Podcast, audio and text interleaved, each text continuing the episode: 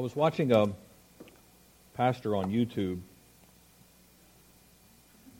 I was. And he, he was um, talking about when he was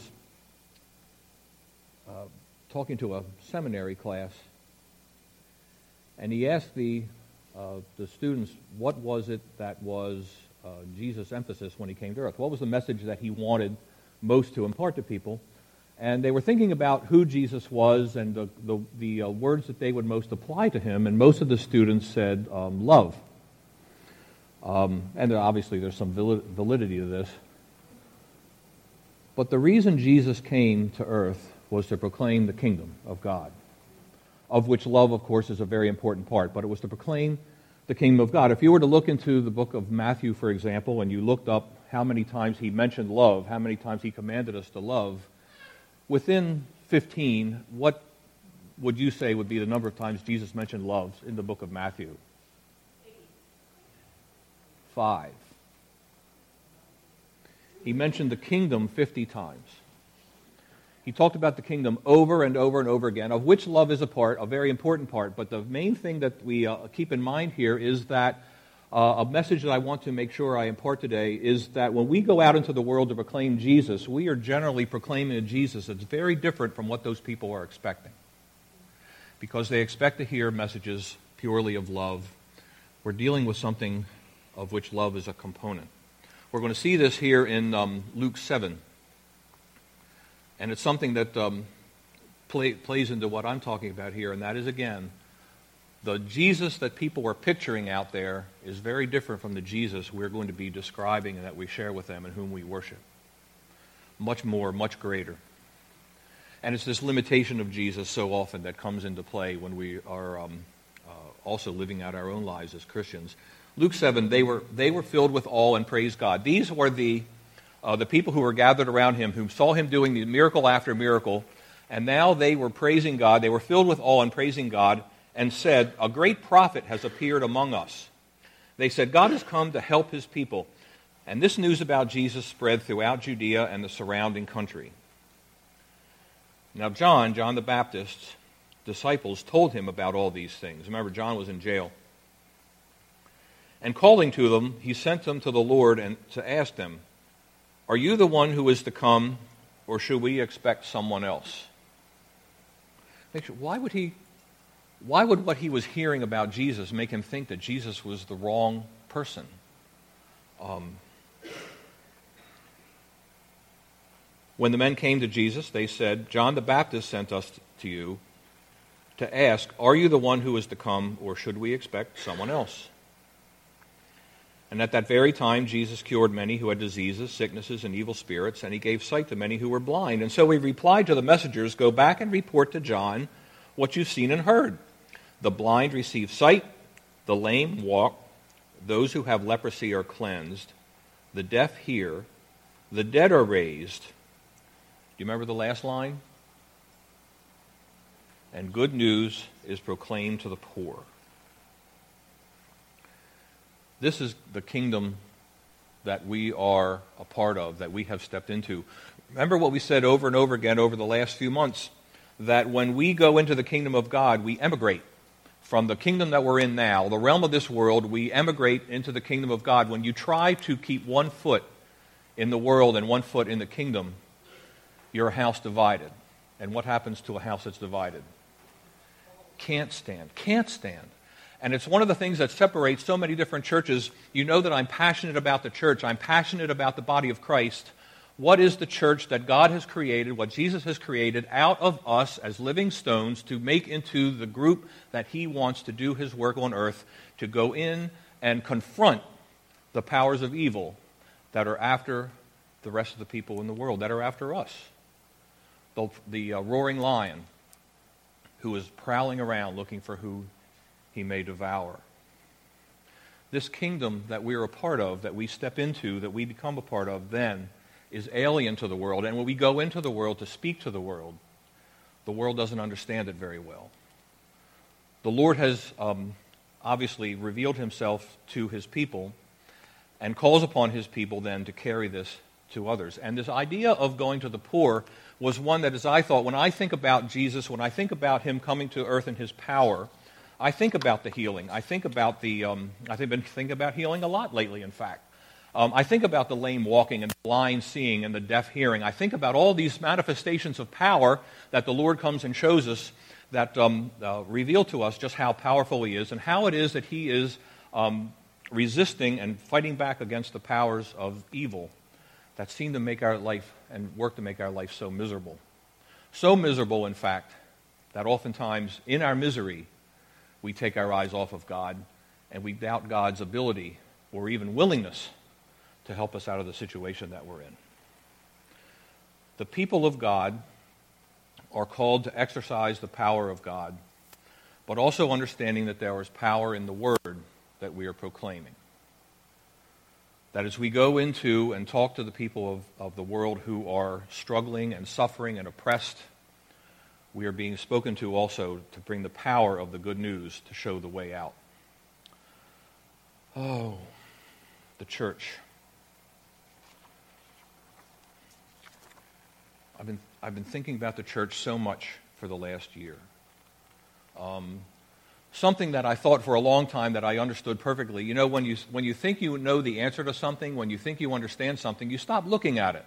You move on to the next thing and figure now my problem is solved here. I've got this all worked out. It's time to go to the next thing. The church is, in fact, as the bride of Christ, one flesh with him. You understand how Jesus describes um, uh, marriage, you're now one flesh.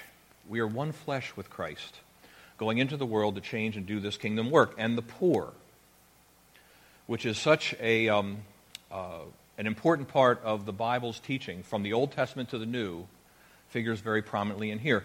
I've been uh, going to, I've been spending a lot of time on YouTube for a while. Have you gone in there and seen how many great sermons there are, how many great teachings there are? There are, there are hundreds of thousands of all levels of quality and all levels of accuracy and all levels of um, biblical accuracy, frankly. And so you have to learn to separate the wheat from the chaff.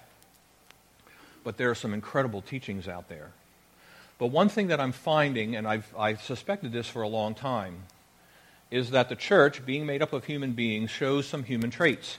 And one of those traits is that each one of us, when we look at the gospel, when we look at Jesus, um, as human beings, we have certain things that ring our chimes and certain things that don't.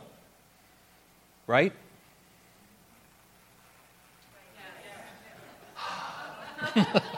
Feedback. Um, there are things that, and we, most of us associate ourselves with churches that exhibit those things. There are teaching churches, there are preaching churches, there are healing churches, there are evangelical churches. You know, you know there's all, they all describe themselves in various ways, and they think of themselves as having specialized in one area that they really hammer at. Um, the thing that I like, the name that I like for a church, is like the, the uh, full gospel church. I like that name. I like the idea that nothing's left out, that it focuses on everything, and that we understand that when we're dealing with God, we're dealing about with Him in His entirety. I've learned myself to not say, God, I need your power. God, I need your advice. God, I need your counsel. God, I need your strength. I've learned to say, God, I need you. Don't let me limit what I'm asking for when I'm dealing with you. Don't let me wall off some aspect of you because I think all of my problems lie in this one area. Let you be about your business, be about your work the way you want to handle it, including many, of course, things that I would never have thought to ascertain or to have thought to ask about. In dealing with a lot of these sermons, they specialize. There's a, there's a church that I glommed on in uh, Redding, California, a little while ago that seems to specialize in healing. They're very well known for healing. People come from all over the world to go talk to this guy about healing, and they talk about healing all the time. And it's very encouraging and it's very exciting to see the kind of things that take place there. And I Googled if I could find a sermon from this church that dealt with the poor, and there weren't any.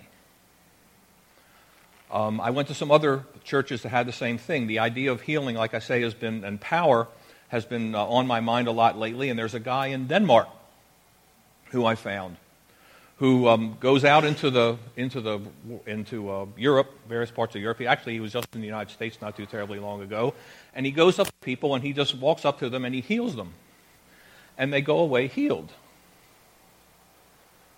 But they, they don't hear much about Jesus. They don't hear much about who it is that healed them, why it is that he healed. They just they get healed and they go away happy, but they don't go away praising God. Um, I'm glad to see the people healed. I don't, I don't object to their being healed. Um, I don't know what God's going to do with them after they get back home. But I think the idea of healing in Jesus' name without talking about Jesus is a mistake. And so there's something missing, I think, from this person. Um, I, I pray for this. This guy loves God. I know he loves God. And yet goes into the world, and for some, for some reason, the gospel is left out of the healing. Um, I like uh, I like churches that stress the gospel and that stress fellowship. I latch on to churches where I feel like I am a part of the group. I, have been looking for attachment, I've been looking for engagement all my life. And in this church, I find it in a way that I haven't found it anyplace else. Um, And if all this church offered was attachment, I would have to leave. Attachment's not enough. We are here to worship the living God, to give ourselves to the Jesus who indwells us, who saved us, and is working within us to do incredible things, way beyond what the people in this church, in this room, would ordinarily be expected to do. One of the things that we talk about here oftentimes is we're up to big game. I, I love that Steve says that to me all the time. We're up to big game. The kind of things that we're attacked, we're dealing with the powers of Satan. We're, we're dealing not just with these little diddly problems, we're dealing with something is very substantial that is, um, uh, has caused us to fall from God and fall from grace in the first place. That makes God's grace so necessary to bring us back. We're up to big game here to confront the power of Satan and not just to do good works. Now, I was raised in a church where good works was the, really the most important thing. We had fundraisers, we had programs, we had all these things that we would pull together in order to send money to various places and do all kinds of nice things. But in Jesus' case, and in the Bible's case, going back to Isaiah uh, and back actually to Leviticus, God's concern for the poor comes up over and over and over again. Now, I'm going to level with you to my knowledge, I don't, I don't know any poor people. They don't live in my neighborhood. They don't work in my office. Um, if there, there's anybody that I know that's poor, they're playing it very close to the vest. Um, I haven't gone out to seek them. I've been perfectly happy to write my checks. I've been perfectly happy to say long, involved prayers. Not that they're ineffectual, but that's not what Jesus is telling me to do here and telling us to do here. And who are the poor? And we deal with the churches that, that come at the gospel from different directions. And the poor are held in very different um, uh, levels of esteem in a lot of these churches. Um, there are churches that will tell you that Jesus is not talking about the literal poor here, people without money that they're talking instead about people who are poor in spirit. Uh, we don't have to deal with their problems with poverty or with uh, the other things that they're struggling with, but if we just uh, tackle the poverty of spirit that they have, we will be doing what Jesus says and obeying it. I don't think that's what this is at all. When he's quoting um, Isaiah in the temple, when he sat down in the temple and said, Today this scripture is uh, fulfilled in your hearing, he talked about bringing good news to the poor. He was talking about the real poor. He was talking about people who would, um, uh, would not have anything to eat if it were not that somebody else, by God's grace, came along and made sure that they had something. The kind of people that were told by God, for example, not to harvest all of their crops so that the poor would be able to go into the fields and glean, that they would have something to eat, that they were supposed to take care of specifically widows and orphans who were struggling to raise their children, struggling to feed their families, Um, they weren't being told that they were having too many kids. Jesus, Isaiah never said that. Go and take care of the people that are there that need this help, healing and helping the poor. And the good news is, of course, um, the scripture, the good news of the gospel. And the funny thing is, I'm, I'm thinking, like, okay, they need more than the gospel, right? Jesus even tells us if you pass a person who is hungry, and they are hungry, and you say to them, God bless you, go and be well, what good is that to them, and what credit is it to you? That as we as Christians, we as people who belong to Jesus, long to see righteousness and justice done, and that includes the fact that uh, people are fed and cared for.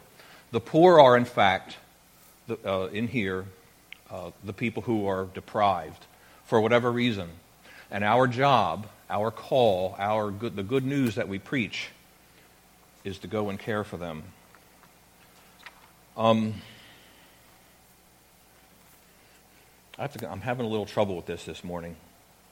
Uh, we've been talking today, about, I guess, about the, our church being under attack. I think there's some truth to that. I think we're about to have a, a, a very, very important breakthrough at some point in the near future.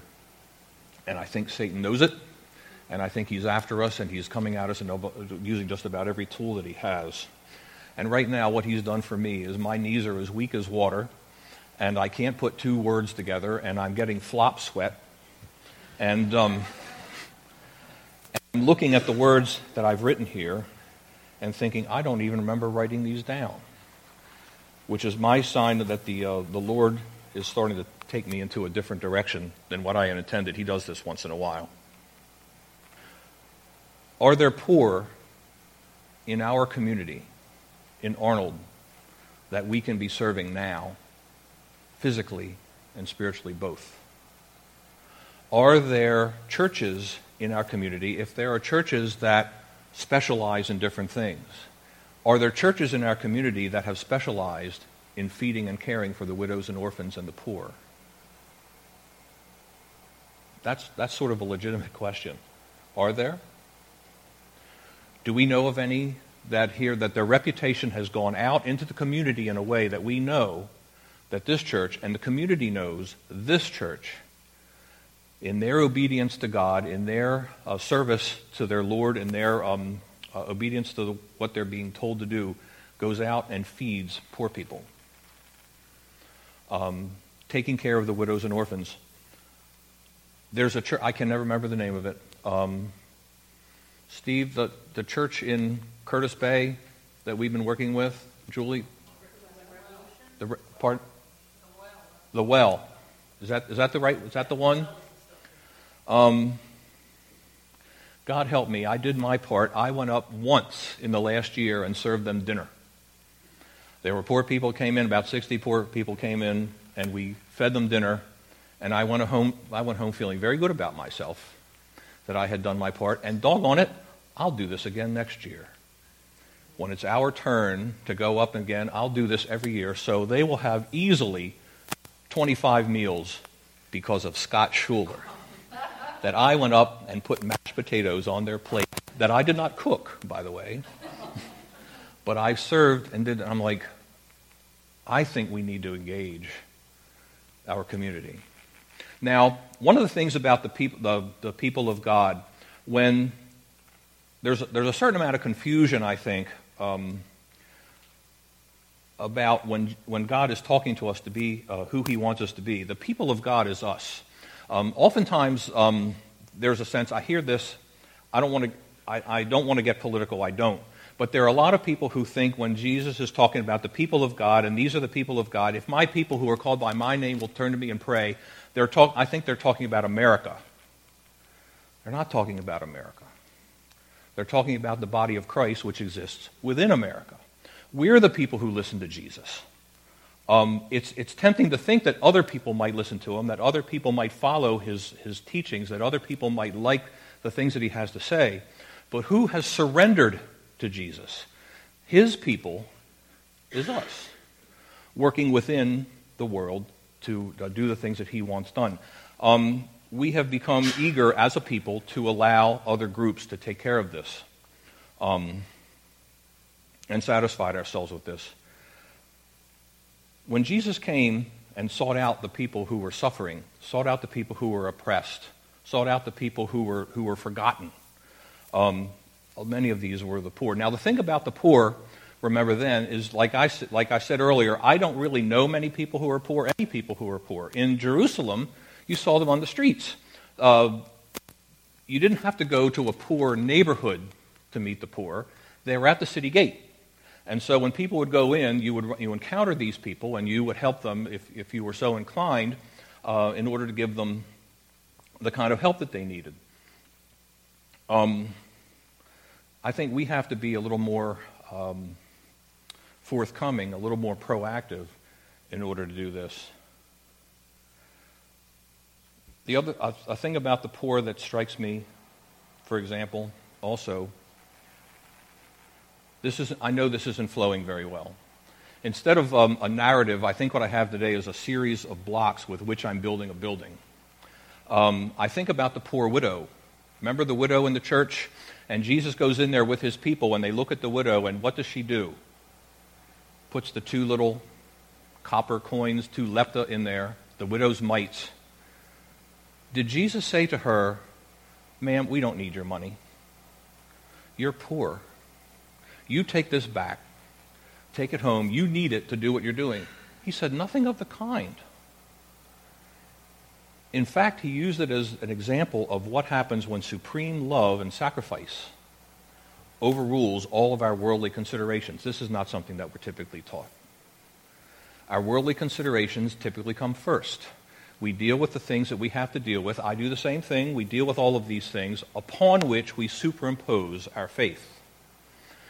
Take the things that I'm working on and make them as holy as you can, which is not the same thing as surrender, which I guess calls into question then as we pray, Lord, how do we live in this culture with all of the demands that it has, with all of the requirements, with what it takes in order to make a living around here? How do I, do, I give this to you?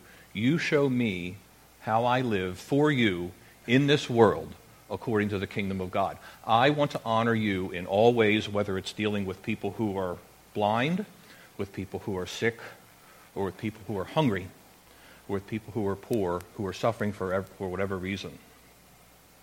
There is a need for the church to assert itself as the people of God, doing the work of God. Um, I think that what has happened is the world out there has not the slightest idea who Jesus is. Um, it's, all, it's all made up. It's, it's a, a corrupt amalgam of various stories about an ineffectual God who I can remember when I was in um, college, we were told that God, uh, Jesus was a hippie. Anybody remember that? Any Jesus freaks here from the 60s? And this made us feel very good about ourselves since we were hippies. We were, pre- we were preaching what? Peace. We were preaching peace. Um, but it was but there, is no, there was no peace. Because the fact of the matter is that we were stealing, even at that time, to fight somebody. Um, our culture doesn't understand really who Jesus is. As we go and to deal with the poor, there is um, the, the, need to bind up wounds, the need to sacrifice, the need to give uh, what it is that we take, not out of our surplus. And I'm, not, I'm saying this is one, one of the things I've mentioned a number of times this is a shared journey. I'm not good at this. Um, every, everything that I give comes out of my surplus. Um, as we um, offer ourselves up to the Lord and allow Him to do what He wants to do, we hear Him speak and we just say, How are we to do it? It's a big job. I am disinclined to do it. I am disinclined to do it the way that I see is going on in the Scripture. How do I give myself to you and allow you to be about your work, changing me and making me into who I am, but also empowering me to do the things that you want to do, enabling me, training me, building me up, and then um, empowering me and enabling me by the power of the Holy Spirit to actually go and do it. It's one thing to be equipped, which I'm very happy for. It's one thing to be trained and prepared. It's another thing to actually go and do. Um, my life has been one primarily devoted to talking as opposed to doing, which is why I feel good about fe- feeding 60 people once a year rather than an ongoing uh, engagement with the people of God who are suffering, who are being left out, who are oppressed in our neighborhood, um, whom we don't see. What I'm going to start doing, my promise to you, is to go out and find who these people are and find out if there's anyone out there who is already, in the name of Jesus Christ, empowered by the Holy Spirit, engaging these folks and serving these people the way that we're supposed to, feeding them, washing their feet, whatever it takes in order to be the kind of, of church, the kind of body of Christ that the Lord calls us to. It's a very uncomfortable thing. Um, it puts you in a position of vulnerability. It puts you in a position of shame. Um, sometimes when you're around people who are really suffering and you're doing well, do you feel shame? I do. I feel embarrassed um, that, that I should be so blessed and they should not, and that perhaps when I leave them, I leave them in the same condition that they're in. Our call, according to as Jesus is talking to us, to be the Jesus that he identifies himself as being, is to go and take care of the widows and orphans. Let's start in our midst. Are there people in our church who are, who are stewards of the church right now who are having trouble making ends meet, who are suffering from perhaps a, um, a, a nasty divorce, raising children by themselves? What? Start there, and then we work out into the community. My understanding is there is a lot of suffering on the Broad Neck Peninsula, and we just don't, we just don't see it. So we're going to go find it. I'm going to start myself. My, my um, uh, promise is to start doing that this week and going out and finding out who these are. Now, I'll tell you one of the things that I found out. Um, this happened before we came to this church. Before Denise and I came to this church, we belonged to a small church that had like 14 people in it, meeting at Anne Arundel Community College, um, the name of which Denise is about to remind me of. Severn River Church. Thank you, Denise. Um, we had it was a church plant. Do you know that? So, so, a church from Pasadena planted this church, and so everybody from the church was from Pasadena. We were the only people in the church who were from the Broad Neck Peninsula. We were the only ones from Arnold. We didn't. We, we that's all. You know, we had all these people from someplace else with less of a vested interest in our community than we had.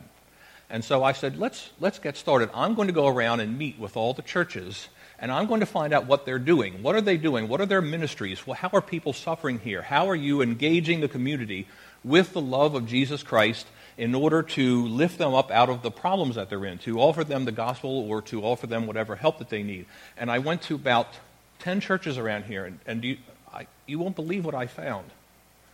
No one would talk to me. They wouldn't talk to me. They wouldn't return my calls. They wouldn't, they wouldn't, you know, they wouldn't let me in to see the pastor. This happened over and over and over again, except here. I called Gary, and I came in here, and Gary talked to me for two hours. and I'm like, okay, I, I, I got I got to go. I got I got to go. Yeah. I, I have churches that are waiting to you know reje- reject me, and so two hours. There's something different here. There's something underway here. There's something in progress here. Uh, we had a lot of things to work through, as you know. A lot of these chairs were full back then. Um, the Lord has winnowed it down to a, to a group of people who are faithful that we're going to start with and we're going to start all over again. He knew what the needs were. He knew what the magnitude of the problem was. He knew how to find them. Um, let's start doing that as we begin to understand what is, what is our call, the big game, first of all, is to go out and find where Satan is just absolutely ruining people's lives. It could be spiritually, it could be materially, but he is having a field day working with people who are in no position to fend him off. And we know how to do it. We have Jesus. We have the power of the Holy Spirit, the authority that he gives us to bind the things on earth that are bound in heaven, to loose the things on earth that are loosed in heaven for the sake of the, of the coming kingdom. We are equipped to do that. And I figure that the, what I see here is a core group of people who, who I know feel that way. I hear it all the time. I hear it all the time. A depth of understanding, a depth of desire, a thirst to know what it is that Jesus wants and going and doing it. Understanding that we are empowered to do so, directed to whoever it is that the Lord wants us to go to.